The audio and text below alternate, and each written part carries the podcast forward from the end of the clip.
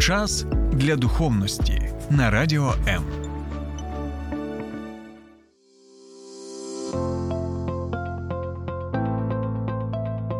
Є погляд об'єктивний, є погляд суб'єктивний, а є біблійний погляд. В ефірі програма Біблійний погляд на радіо М. Друзі, всім привіт! Е, це програма Біблійний погляд, і я її ведучий Дмитро Остапенко. Поряд е, зі мною єпископ Микола Савчук. І ми сьогодні будемо говорити про звички, про залежності і спробуємо розібратися, як саме людина може покращити своє життя і відліпити своє серце, можливо, від яких, якихось поганих речей. Е, пастор Микола, вітаю вас. Доброго вечора. Е, скажіть, будь ласка, чи погоджуєтесь ви з думкою, що е, все наше життя, воно так чи інакше складається із різноманітних звичок? Насамперед, людина так створена Богом і взагалі є такою істотою, що завжди шукає можливості зрізати гострий кут. І знайти полегшення справи. Я думаю, що частково цим продиктований і весь рух суспільства, весь прогрес, цивілізація, тим, що людина шукає можливість як щось зробити краще, легше, простіше. І один із моментів цього процесу це формування звичок. Тому що якщо ти щось робиш і робиш це постійно, робиш це е, часто, то тобі е, з кожним наступним разом стає робити це легше, легше і легше, і все доводиться аж до автоматизму. Е, я навіть люблю цитувати таку хорошу фразу про те, що якщо ти посієш думку, ти пожнеш слово. Якщо ти посієш слово, ти пожнеш вчинок. Якщо ти посієш вчинок, ти пожнеш звичку. Часто повторюються вчинки, буде звичка. Але далі дуже важливо, якщо ти посієш звичку, ти пожнеш характер. Якщо ти посієш характер, ти пожнеш долю. Угу. Тому звички мають надзвичайне значення. Вони з одного боку роблять наше життя простішим. Нам далі не треба думати над кожним наступним кроком, оскільки є речі, які ми вже відпрацювали. А з іншого боку, ця звичка може відобразитися на нашому характері і стати частиною нашої ідентичності. А потім, врешті-решт, те, ким ми є, визначає те, куди ми йдемо і що з нами відбувається, і формує нашу долю. Круто. Підкажіть, а от е, чому так виходить, що ми одні звички вважаємо, що це звички, наприклад, там дуже погані, інші звички ми вважаємо, що це класні звички, добрі звички.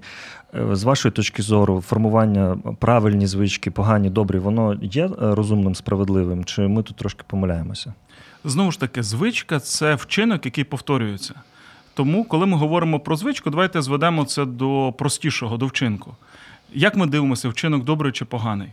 Перший спосіб поглянути на це, якщо ми говоримо про Біблію з позиції Божої заповіді. Можливо, це вчинок, який Бог забороняє, оскільки він бачить в ньому зло, закладене завідомо. З іншого боку, це може бути добрий вчинок або нейтральний вчинок, так точніше сказати, який не заборонений Богом, не заборонений Божими заповідями. Але ми бачимо, що в перспективі, якщо він буде часто повторюватися, він може стати надмірним, нездоровим, привести нас до якихось крайнощів. Тому, якщо це явне зло, тут все очевидно. Якщо це щось нейтральне, далі треба дивитися по результатам. І далі вже визначають е, добра ця звичка чи погана наслідки, до яких вона приводить. Це може бути щось абсолютно хороше, але якщо воно буде, е, е, як то кажуть, занадто, то є польська приказка, що занадто, то не здраво.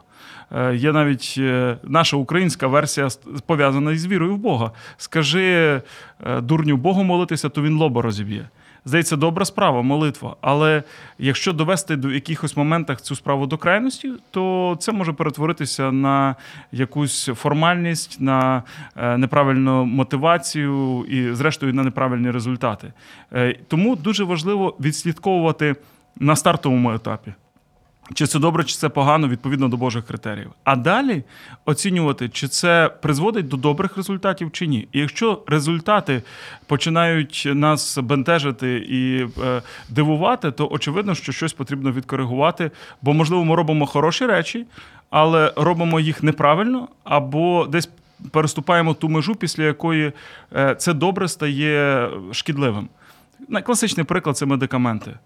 Дуже важливе дозування. Угу. Одні і ті самі ліки при певному дозуванні вони будуть давати користь, а вже при іншому дозуванні вони стануть отрутою, вони стануть ядом. Тому ось тут дуже важливо мати мудрість і у наших вчинках, і у наших звичках внутрішньо відчувати, де проходить ця межа. Ми трошки так поговорили з висоти пташиного польоту про ці речі. Давайте трошки заглиблимося в конкретні такі вже приклади. І от візьмемо, що е, жінка відчуває себе дуже добре, коли вона пройшлася по магазинах, коли вона щось купила собі.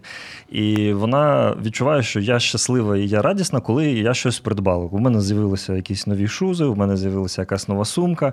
І тобто, в якийсь момент вона починає розуміти, що в мене вже цей шопінг, ну тобто, він вже як звичка, вона стає трошки такою, як як потребою організму, і жінка постійно намагається щось собі купити. Де тут знайти більш-менш таку розумну грань? Якщо ми говоримо конкретно про цю ситуацію, то напевно треба розрізнити е, шопінг як потребу, коли людина йде і купує, тому що ну, це дійсно е, вартує того, це необхідність. І е, шопінг у режимі спостереження. Один знайомий казав якось, що це не шопінг, а зирінг, коли людина тільки дивиться і вже від цього від, отримує певне задоволення. Я б тут повернувся до першого початку. Чому людина це робить? Очевидно, що е, людина, якщо вона просто спостерігає і отримує від цього задоволення, то вона задовільняє, можливо, не таку видиму зовнішню потребу, як задовільняє свою внутрішню потребу. Потребу, можливо, в тому, щоб е, е, мати якесь естетичне задоволення. Хтось ходить дивитися на картини, uh хтось слухає музику, хтось дивиться на гарні речі. Можливо, це якісь нереалізовані мрії. Можливо, це якісь бажання, які людина плекає всередині, і те життя, якого вона хотіла би досягнути, але поки що немає цієї можливості. Ви знаєте, буває так, що е, коли запитуєш людину, а чого ти хочеш, чого ти прагнеш, про що ти мрієш, людина е, не знає, чого вона хоче до тих пір, доки вона щось не побачить. І в цьому сенсі е, люди часто кажуть, що заздрість це зло, або там дивитися на те, чого ти ще не маєш, це завідомо неправильно. А я, як правило, кажу, що це може стати злом, якщо знову ж таки буде надмірним. Заздрість, дивитися на чуже, дивитися на не своє і хотіти цього. Але на старті. Оця початкова емоція, я щось у когось побачив і мені захотілося вона ще на старті нейтральна. Вона може перерости у зло, але uh-huh. на старті це нормально. Я побачив хорошу сім'ю в когось. Я хочу мати хорошу сім'ю. Я побачив, що хтось має гарний будинок. Можливо, я не буду мати такого будинку ніколи. І я не засуджую тих, хто має цей будинок. Я не переходжу в цю сторону чорної заздрості. Але принаймні я усвідомлюю, о, я теж хочу мати будинок, наприклад, з подібним ремонтом чи з подібним декором. Або я просто ходжу по магазинах. Можливо, я ще не можу цього собі дозволити. Але я плекаю свої мрії, я плекаю думки, я знаю, вже, що мені подобається, що мені не подобається. Тому я був би тут дуже обережний із тим, щоб називати ось таку форму шопінгу одразу з залежністю, прив'язаністю нездоровою. Е, це може бути так, ага. а може бути і не так. Це може бути просто для людини можливість десь вивільнити свої емоції, просто відпочити душею навіть. І як я пригадую, колись до мене на консультацію прийшла сім'я. Чоловік і дружина, вони мали конфлікти постійно, і, е, як правило, ці конфлікти виникали через таку певну напругу у е, їх е, взаєминах. Кожний був перенавантажений, вони обоє були втомлені, виснажені, і в результаті між двома накаленими особистостями проскакували іскри. Перше, що я сказав їм, я сказав: друзі, розкажіть мені, як ви відпочиваєте, як ви знімаєте стрес де ось та позитивна емоція, яка вас відновлює, яка вас наповнює. Чоловік сказав, це рибалка. І я кажу, обов'язково з певною регулярністю ти маєш ходити на рибалку. Дружина, а ти маєш його відпускати, бо це гарантія того, що він повернеться задоволений і спокійний. Знаєте, стосовно рибалки є такий жарт, що кажуть, у чоловіків не буває депресії, тільки вони чомусь їдуть за сотні кілометрів і мовчки дивляться на поплавок протягом кількох годин. Це можливість переключитися, можливість розрядитися, можливість просто побути в тиші. Для багатьох це важливо. Я запитую дружину, кажу: скажи, будь ласка, а який е, вид відпочинку потрібний тобі? І от вона сказала якраз те, про що ми зараз спілкуємося. Вона каже: Я просто люблю ходити по магазинах, не обов'язково щось купувати я ходжу і дивлюся, і мені на душі стає добре. Я сказав чоловікові: слухай, це прекрасний спосіб відправити твою дружину на е, відпочинок, на якусь відпустку, не витрачаючи абсолютно нічого. Вона хоче просто дивитися. По-моєму, це дешевше, ніж би вона купувала. Будь ласка, е, дай їй можливість просто скільки їй потрібно. Походити, відпочити, візьме на себе в цей час дітей. Якщо є така внутрішня потреба, задовільни цю потребу. Ну а якщо ще до всього ж ти ще досиш якусь суму, яку вона все ж таки зможе витратити, то я Це думаю, це стане тільки кращим, це буде взагалі ідеальним. Тому дуже важливо зрозуміти, який корінь, яка причина, яка дійсно внутрішня потреба задовільняється е, завдяки певним діям. Бо без цього ми можемо боротися з якимись зовнішніми проявами, а коріння значно глибше. І, можливо, навіть боротися тоді немає сенсу, коли ти розумієш, що без цього людині е, дійсно стане гірше, а це тільки служить їй на благо. Друзі, це передача Біблійний погляд, і ми буквально за декілька секунд до вас повернемось. Слухай радіо М на fm хвилях. Київ 89,4. Запоріжжя 88 та 8. Кременчук 97 і 9. Донецька область. Слов'янськ, Краматорськ 87 та 5 FM. Покровськ 103 і 7. Гірник 105 і 5. Одеська область. Миколаївка 101 і 7 FM. Радіо М. Ми тут заради тебе. Друзі, це програма Біблійний погляд, і ми сьогодні спілкуємося про звички, залежності, певні ідоли нашого серця. Пастор Микола, у мене є деякі знайомі, які говорять: Дім, я намагаюся не дивитися якусь першу серію серіалу або навіть інколи трейлер, тому що я розумію, що якщо мені серіал сподобається, я можу там 5 сезонів підряд на декілька тижнів просто випасти. Коли я починаю щось дивитися, я не можу зупинитися взагалі. Тобто настільки, от у мене така залежність від цього. Скажіть, от це чи нормально, що якщо людині сподобався якийсь серіал, вона заглиблюється і може на декілька ночей просто доки не зупиниться, не може зупинитися, доки не подивиться все, що там відбулося. Ну, насамперед, я думаю, що ніч е, створена Богом для того, щоб відпочивати і обновлювати свої сили, а не- дивитися серію за серією. Бо в мене теж є такі знайомі, які, якщо я увечері порадив їм, що можна поглянути там якийсь, наприклад, міні-серіал із 7-8 серій, то це буде означати, що Вранці напишуть вони вранці напишуть, я додивився. Е, Через це очевидно, що тут є якась нездорова грань, е, бо людина вона себе виснажує, вона втомлюється. А зранку треба вставати на роботу.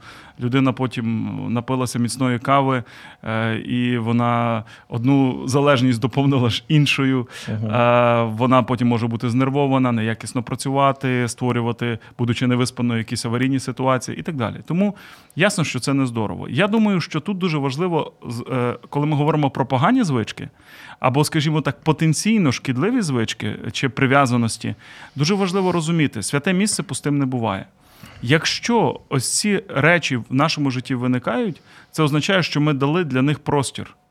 Якби це місце було зайнято чимось іншим, і у нас був набір базових позитивних звичок, то тоді б ці позитивні звички вони б не дали місця поганому.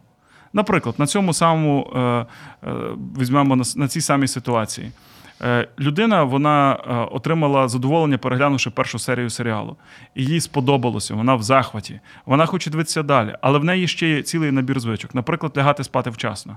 І ця заздалегідь випрацьована позитивна звичка, вона може призупинити її бажання дивитися далі. Якщо у неї цієї звички немає, відповідно, вона піддасться цьому емоційному чи такому спонтанному пориву. Далі, це може бути звичка е, кожного ранку прокидатися у певний час. Це може бути звичка зранку проводити, прокинувшись у певний час, е, кілька хвилин у молитві і читанні Божого Слова. Очевидно, що якщо людина ляже в п'ятій ранку, то їй буде важко встати так, щоб провести достатньо часу з Богом. І ось ці пріоритети заздалегідь сплановані, заздалегідь закладені, вони допомагають казати ні неправильним речам. Коли людина має чомусь сказати ні, вона спершу має чомусь сказати так. Бо не сказавши правильним речам так, немає заради чого від чогось відмовлятися. Чому я маю обмежувати себе в задоволенні? Відповідь тільки одна: тому що я усвідомлюю винагороду за це ні. А винагороду цю дає моє свідоме, зарані, як правило, прийняте рішення, що я буду жити певним чином. І тоді, коли я усвідомлюю, що я не беру винагороду тут і зараз, оцю приємність, цю насолоду, але я вірю, що я зроблю правильно і отримую нагороду в процесі, відкладену завдяки правильним звичкам, завдяки правильним рішенням, я тоді буду буду казати ні, тому що може мене а, десь звести з правильної дороги, навіть коли мова йде про такі дрібниці, як одна недоспана ніч. Але знову ж таки, одна, потім ти вже знаєш, що так можна. Людина ж працює яким чином? Вона все випробовує і мозок отримує сигнал: а що так можна було? Ага, так можна. Ти зробив один раз, виникає прецедент, потім тобі легше зробити це знову, знову, знову. І кажуть, що якщо повторити якусь річ певну кількість разів, то в мозку випрацьовуються нейронні зв'язки певні. Ну, простіше, я не є нейробіологом, але з того, що я чув від спеціалістів, простіше це можна порівняти із е, полем або галявиною, засипаною снігом. Перший раз пройти важко. Ось ти проходиш перший раз, і тобі треба е, сніг по коліно втоптувати, е, треба обирати, куди ступити. Другий раз ти вже бачиш, що ти ступав туди, і ти можеш ставати в ті самі місця. Третій, четвертий, п'ятий, десятий кажуть, двадцять перший є вирішальним, і в тебе вже є стежечка. І угу. наступного разу мозок користається цією стежечкою. Якщо це перетворилося на звичку, неважливо позитивну чи негативну, то тобі це зробити легко, бо там вже є доріжка. Навіщо топтати сніг поруч, якщо вже є прокладена? Так от, щоб поміняти це, дуже важливо перестати ходити протоптаною стежечкою, перестати робити певні речі свідомим зусиллям волі, перестати це робити і почекати, поки сніг ту стежечку замете. А натомість протоптати альтернативну дорогу і знову, знову, знову повторювати інший навик або іншу звичку, аж доки вона не сформується. І повертаючись знову ж таки до того, що має бути обов'язкова альтернатива, я прихильник не стільки боротьби зі поганими речами, як насаджування хороших речей. Бо коли ти насадив хороше, тоді в тебе вже є протоптана стежечка, в тебе вже є ця доріжка. Навіщо тобі, якщо в тебе є рельси, на яких можна їхати на на поїзді, навіщо тобі навіщо тобі їхати поруч по лісопосадці? В тебе вже є прокладені рельси, і ти знаєш, як ти дієш. І тоді ось ці ці спокуси легше відсіваються, відпадають коли є чіткий, зрозумілий, відпрацьований маршрут. Коли, наприклад, підліток має певну таку ну, нездорову, мабуть, залежність від там якоїсь комп'ютерної гри, це ще там його батькам може бути більш-менш зрозуміло. Там буде дуже багато підлітків, вони там мають залежності від цих ігор, ночами на прольот грають. Але буває ситуація, коли Жінка розповідає, говорить: у мене чоловік е, цілими вечорами ріжеться в танчики. Він там в Counter-Strike когось вбиває постійно. Тобто в нього таке, тобто він каже: ну вдома є що робити, можна провести час з дитиною. Ну інколи буває таке, що він прям ночами от в ці ігри рубиться. З вашої точки зору, от де знайти цю грань? Тому що чоловік говорить, так, для мене це відпочинок. Я після роботи прийшов, для мене це можливість випустити стрес. Як знайти ту грань, коли з одного боку тобі потрібна певна розрядка, а з іншого боку, це твоїм домашнім може створювати вже дуже серйозний дискомфорт? Е, справа в тому, що я ніколи не грав у комп'ютерні ігри в такому режимі, тобто там той самий Counter-Strike, я так розумію, це стріль, стрільба да, по іншим така. людям. Е, чи там е, танки. Танчик. Я знаю, що що є такі ігри, але ніколи не пробував. Е, однак при цьому всьому у мене була е, інша спокуса, як людина, яка з дитинства цікавиться футболом. Я пам'ятаю, це було у 2007 році. Я навіть запам'ятав, бо це була така гра FIFA 2007. Можливість обрати команду і грати в футбол. І ось я закачав цю гру собі на ноутбук і вирішив, що я на 15 хвилин просто зіграю там буквально один матч, е, і після цього зможу переключитися знову на сімейні справи. Я просто відволічуся. Пройшло 15 хвилин, потім ще 15 хвилин, потім ще 15 хвилин, і я зрозумів, що я вже сиджу 2 години за комп'ютером. Як я часто кажу, що найкращий спосіб е, охолодити чай це коли ти заварив його на секундочку, зайти в інтернет або пограти в якусь комп'ютерну гру. І от коли я це побачив, що я просидів дві години, я сам себе виправдав. Я подумав, нічого страшного. Ну, зрештою, через дві години я ж зміг себе відірвати від цього. А, Наступного дня знову було дві години. Потім ще через день вже було три години. Якщо це все скласти разом, то там за тиждень набереться ціла е, купа фактично часу. Да, Ціла купа часу. А, а з часом це буде доба, дві доби, три доби. І величезна частина мого життя вона присвячена е, саме тому, що фактично не приносять мені ніякої користі. Можливо, 15 хвилин вони би і дали мені просто розрядку і просто можливість відволіктися. Але дуже важко зупинитися. І коли в тебе перед тобою не просто монітор, а в тебе вже двоє очей, як монітор, і ти вже не знаєш, де кнопочка е, стоп, е, тоді, очевидно, це, це проблема. Знову ж таки, як знайти цю лінію, як знайти цю грань? Я думаю, що тут потрібно, е, потрібна здатність тверезо оцінювати свій стан. І коли ми не здатні самі себе проконтролювати, дуже важливо почути людей зі сторони. Інколи людина, яка перебуває в залежності, вона не бачить, що вона в залежності. Коли це алкоголь, класична фраза це я п'ю, я вживаю в міру, просто міра в кожного своя. Uh-huh. Я хочу п'ю, хочу не п'ю. Е, стосовно будь-яких інших залежностей, те саме. Кожна залежність, кожна негативна звичка, давайте скажемо біблійному, по біблійному, кожний гріх знаходить спосіб себе виправдати. Але ми ніколи не змінимо того, що ми виправдовуємо. Через це потрібно бути чесним з собою для початку і бути готовим почути, що нам скажуть люди зі сторони. І, можливо, нам здається, що все нормально, але якщо дружина, чи діти, чи оточуючі люди вони кажуть, що це вже занадто, я б радив звернути на це увагу.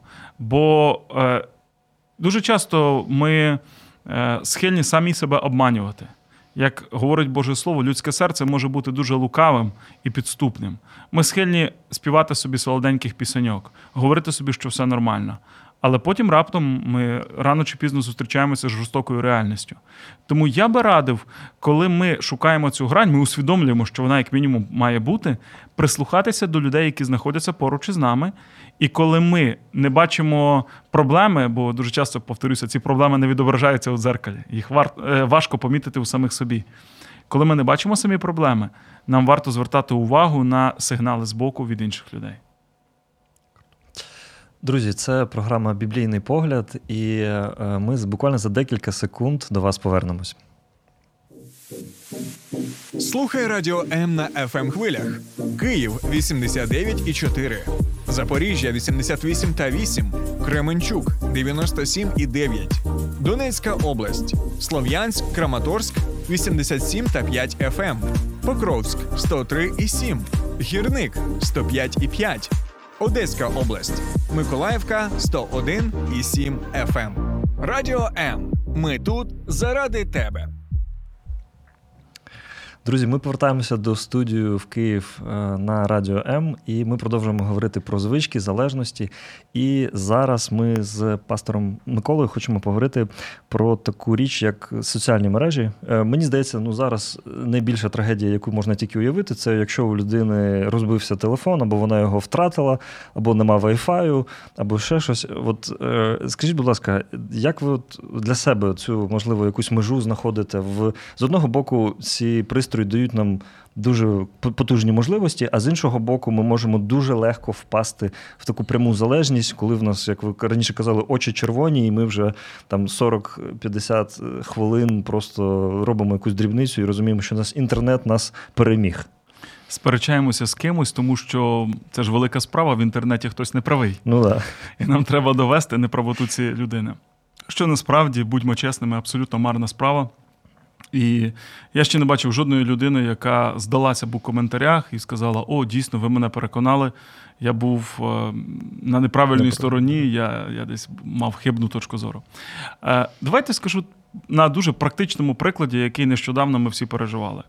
Після російських обстрілів наша енергосистема зазнала втрат, і ми всі зустрілися з таким явищем, як блекаут, коли годинами не було світла. Угу. І от коли годинами не було світла був вимкнутий Wi-Fi у більшості людей. Дуже часто не ловили е, наші вишки з 4G мобільного зв'язку, і люди примусово опинилися без, в стані без інтернету, без соціальних мереж. У мене стоїть питання: хтось за цей час помер від того, що він не заходив в Фейсбук протягом кількох годин, в Інстаграм, чи хтось в Твіттер, чи в Тікток. Я розумію, що ломка, певна, могла бути. Але при цьому всьому, як виявилося, люди живі. Більше того, знову ж таки, це старий жарт, але казав один чоловік, вимкнули світло, і я звернув увагу, що поруч зі мною по хаті ходить якась жінка. От виявилось, що моя, поспілкувався, так нормальна людина виявляється. Тому дуже важливо в цих питаннях е, просто інколи робити для себе, ну називаємо це такий детокс, таку паузу, яка дозволить мені е, пережити і справитися з цією прив'язаністю, е, попробувавши бути без неї. Тобто робити для себе такі дні, я би назвав це цифрового посту. От так само, як в Біблії з їжею є е, е, Боже таке повеління або Божа така практика час від часу заради вищих цілей відмовлятися від е, е, харчування. Там, Наприклад, там, протягом дня е, я п'ю тільки воду, не буду вживати їжу. Заради якої цілі? Заради того, щоб я міг смирити своє своє тіло, міг смирити свою душу, міг більше сконцентруватися не на фізичних потребах, а на духовних. От є поняття посту в Біблії. Так от. Знову ж таки, це окрема тема. Піст буває різним. Це може бути відмова тільки від якоїсь певної форми їжі і так далі. Це може бути один день, може бути триваліший час. Це вже окрема тема. Але якщо в цей момент, коли ми від чогось відмовляємося, ми фактично задаємо такий сильний поштовх своїй волі, що вона, я б сказав, в хорошому сенсі слова, прокачується і перепідіймається на новий рівень. А якщо ти в одній сфері досягнув можливості себе контролювати, від чогось відмовлятися, це переходить і в інші сфери. Тому людина, яка, наприклад, навчилася поститися час від часу, відмовляючи собі в їжі, давайте самий простий приклад: не їсти після шести. Ви ж, я думаю, знаєте, хто такі пінгвіни. Кажуть, що це ластівки, які все ж таки продовжують їсти після шести. Так от, елементарно, перестати їсти на ніч, перестати їсти ввечері. І людина вже вона набуває такої рішучості, вона себе пересилила. Ця рішучість перетече в інші сфери. І ось, якщо можна відмовитись від їжі, і ця практика є біблійною, чому не можна зробити піст у цифровій сфері, в сфері соціальних мереж, в сфері е, користування гаджетами, які постійно, як ви правильно зазначили, пригортають нашу увагу? Я себе ловлю інколи навіть на богослужінні. Якщо я не знаходжуся за кафедрою чи не знаходжуся в центрі людської уваги, поруч зі мною телефон мене тягне раз в 30 секунд подивитися на екран, чи не прийшло якесь сповіщення.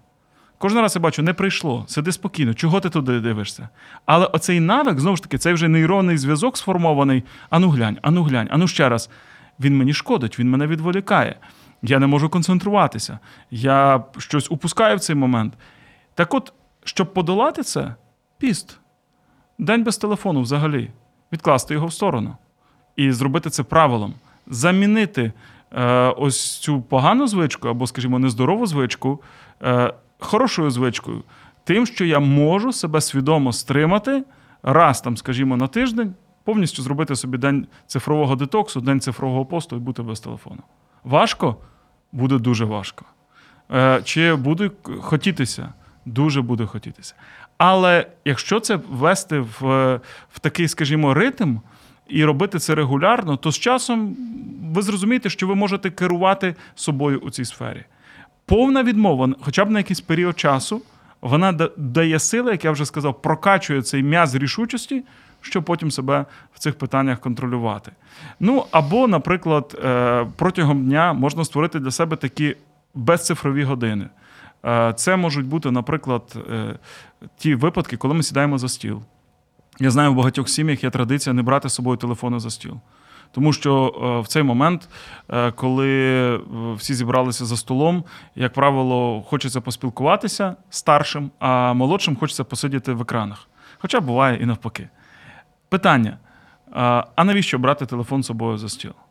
Навіщо це спілкування як мінімум, ставити під ризик тим, що я буду знову і знову дивитися на екран. Тому можна, наприклад, виділити такі години. Далі я знаю, в багатьох людей є правило прощатися із телефоном за декілька годин до сну. Щоб е, перш ніж людина засне, її психіка і нервова система переналаштувалася. Це теж може бути корисно. Але знову ж таки, для кожного це, зокрема, е, і індивідуально, і дуже специфічно. Тут немає такого загального правила, як зробити саме вам. Чи потрібно, е, якщо є проблема на неї відреагувати, потрібно. Яким саме чином? Я розказав буквально там кілька можливих напрямків. Але чи людина захоче це робити, і чи вона буде користуватися якимось із е, згаданих методів або якимось іншим, це вже залежить від неї.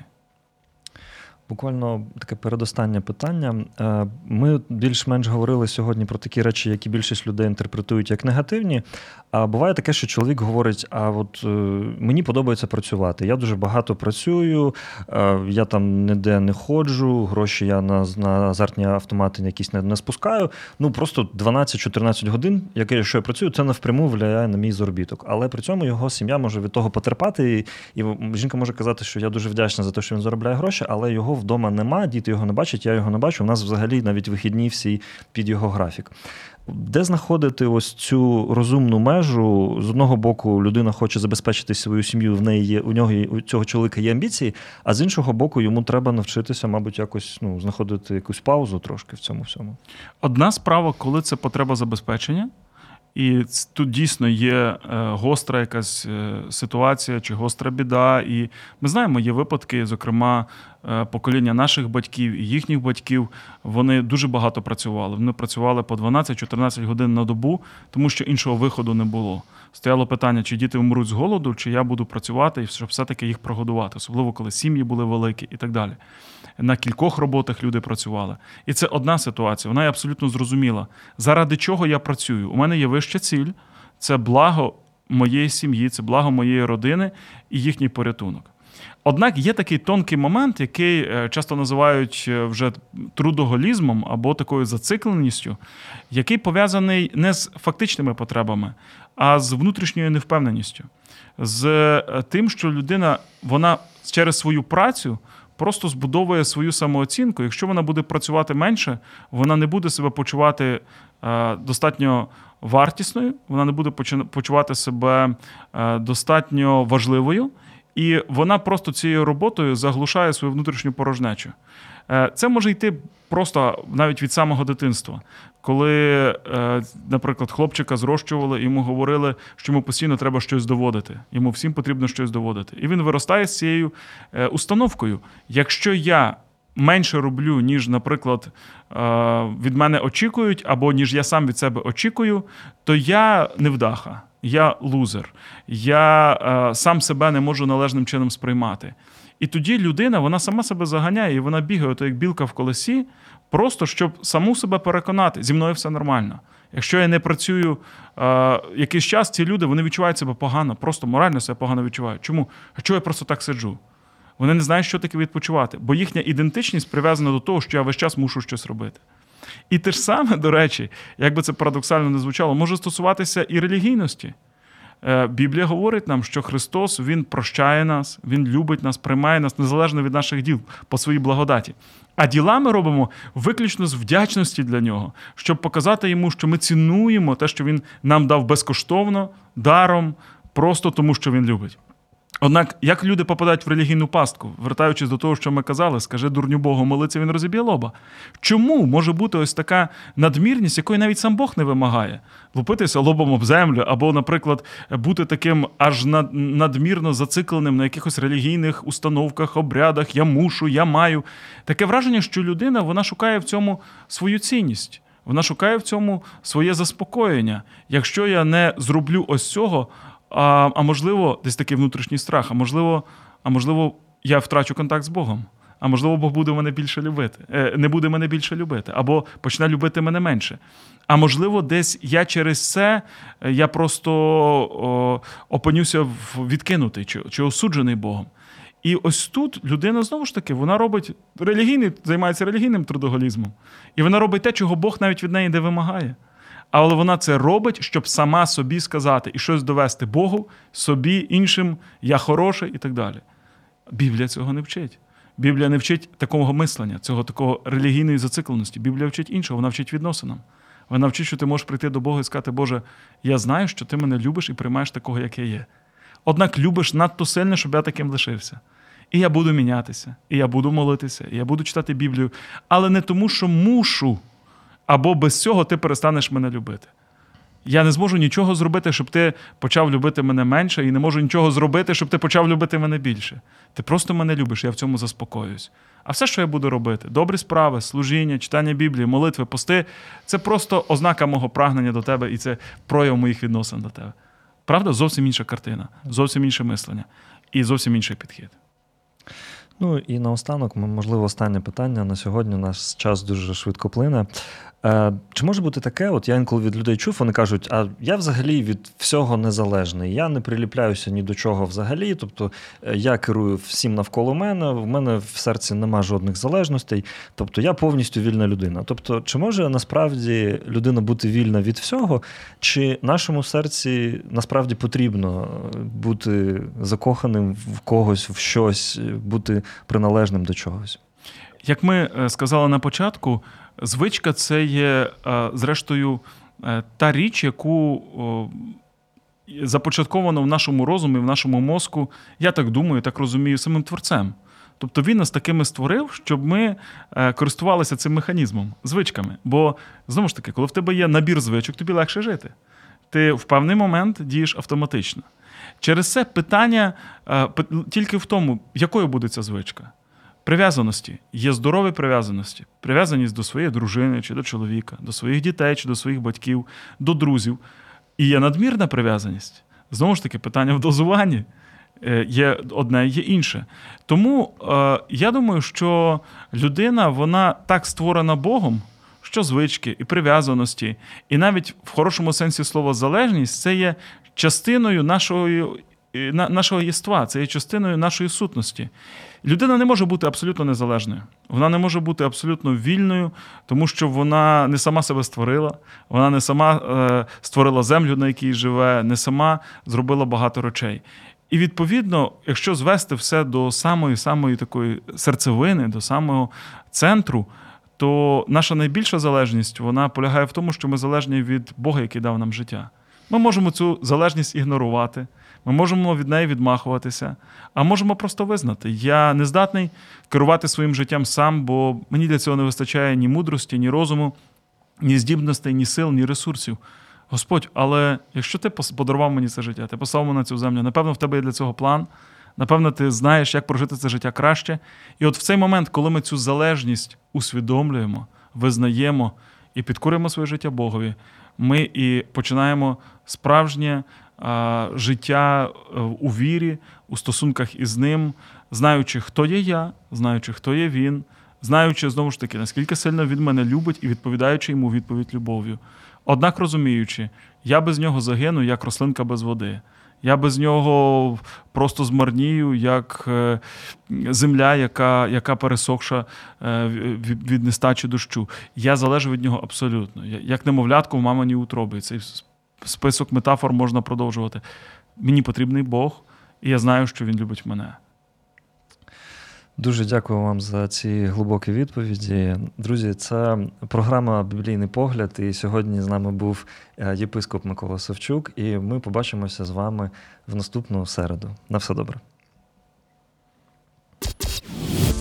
Сподобався ефір? Є запитання або заперечення? Пиши радіом.ua